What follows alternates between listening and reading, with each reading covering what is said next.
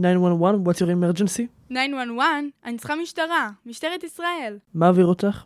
משטרת ישראל, שלום. הגעתי למשטרת ישראל? כן, כן, הגעת אלינו כפרה, כולנו ישראל. היי, מקרה חירום אין, אבל שאלה יש לי, איך הוקמתם? נו, את זה רוני יודעת בוודאות. בואי נשאל אותה.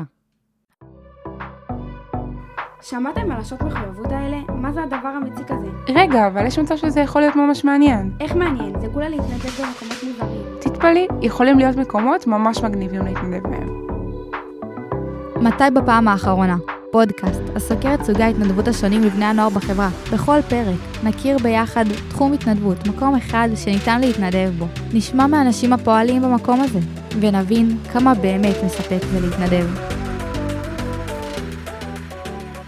היי, אני רוני ברנר, וברוכים השבים הבאים לפודקאסט שלי, מתי בפעם האחרונה. והיום נדבר על השוטרים, משטרת ישראל.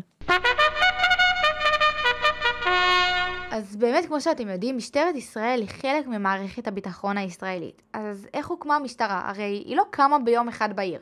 משטרת ישראל היא הגוף שהחליף את משטרת המנדט של הבריטים, שהיו פה עוד בימי המנדט, ופועלת מכוחה של פקודת המשטרה. מסמך המגדיר את פעילות המשטרה עוד מימי המנדט. למרות שזה ארגון שהחליף מקומות בערך, עם משטרת המנדט עדיין היה המון מה לעשות, ולכן מונה המפכ"ל הראשון, מפקח כללי של משטרת ישראל, יחזקאל סהר, ועוזרו, יוסף נחמיאס.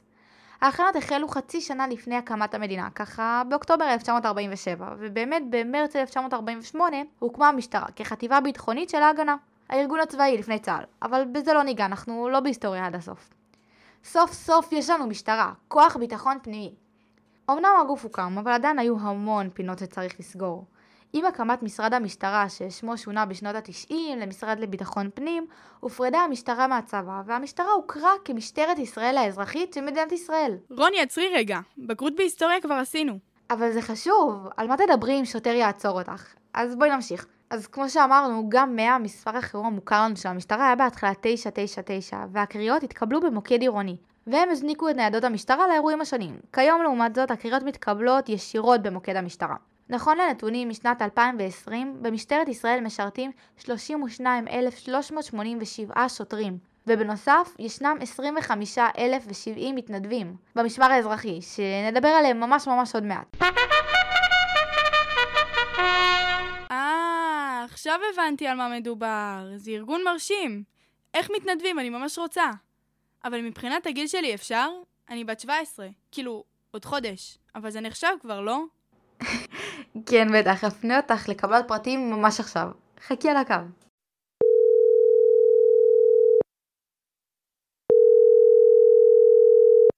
היי, מה קורה?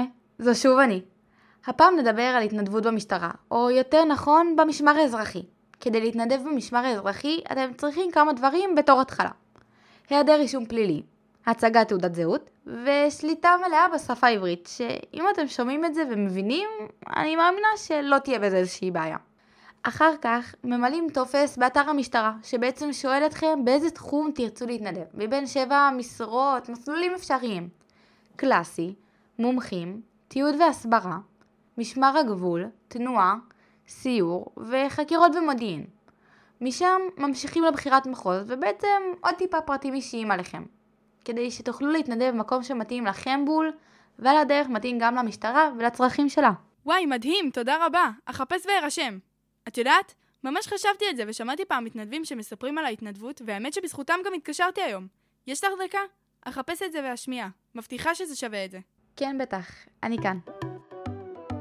בשבילי זאת לא רק תרומה לביטחון האישי שלנו ליד הבית, זה פשוט בילוי לא פחות מסיבוב בקניון. הסיבה שאני פה זה הפיגוע באריאל, אני זוכר שאשתי מתה מפחד ואמרה לי שזה לא נורמלי מה שקורה פה, באותו רגע הבנתי שאני צריך לעשות משהו. אני סופרת את הדקות כדי לשים עליי את הבס, לחתום על הנשק ולצאת לסיור ברחובות העיר שלי. זה מאוד חשוב שאנחנו נרתמים לשמור על הבית שלנו. הקורס שעברתי במשמר האזרחי העניק לי כלים בסיסיים שיאפשרו לי להגיב במהלך פיגוע, במקום להפוך לברווז שעלול להיטבח. כלל הציטוטים מובאים מכתבה של אתר חדשות ynet. וואלה צודקת, באמת היה שווה לחכות לזה.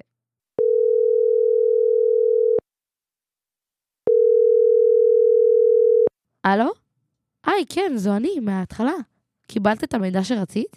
האמת שכן, יש לכם ארגון מדהים, וממש עכשיו אגיש בקשה להתנדבות. אז תודה רבה לכם, מקווה שנהניתם כמוני, והצלחתם להרחיב את הידע שלכם עוד קצת. אשמח אם תעקבו אחרי הפודקאסט שלי, ותעשו לייק, שבכל פעם שיעלה פרק תקבלו התראה, ותכירו יחד איתי את אלו שבוחרים להתנדב בכל יום מחדש.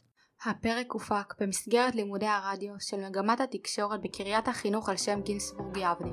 כאן, כל יבני.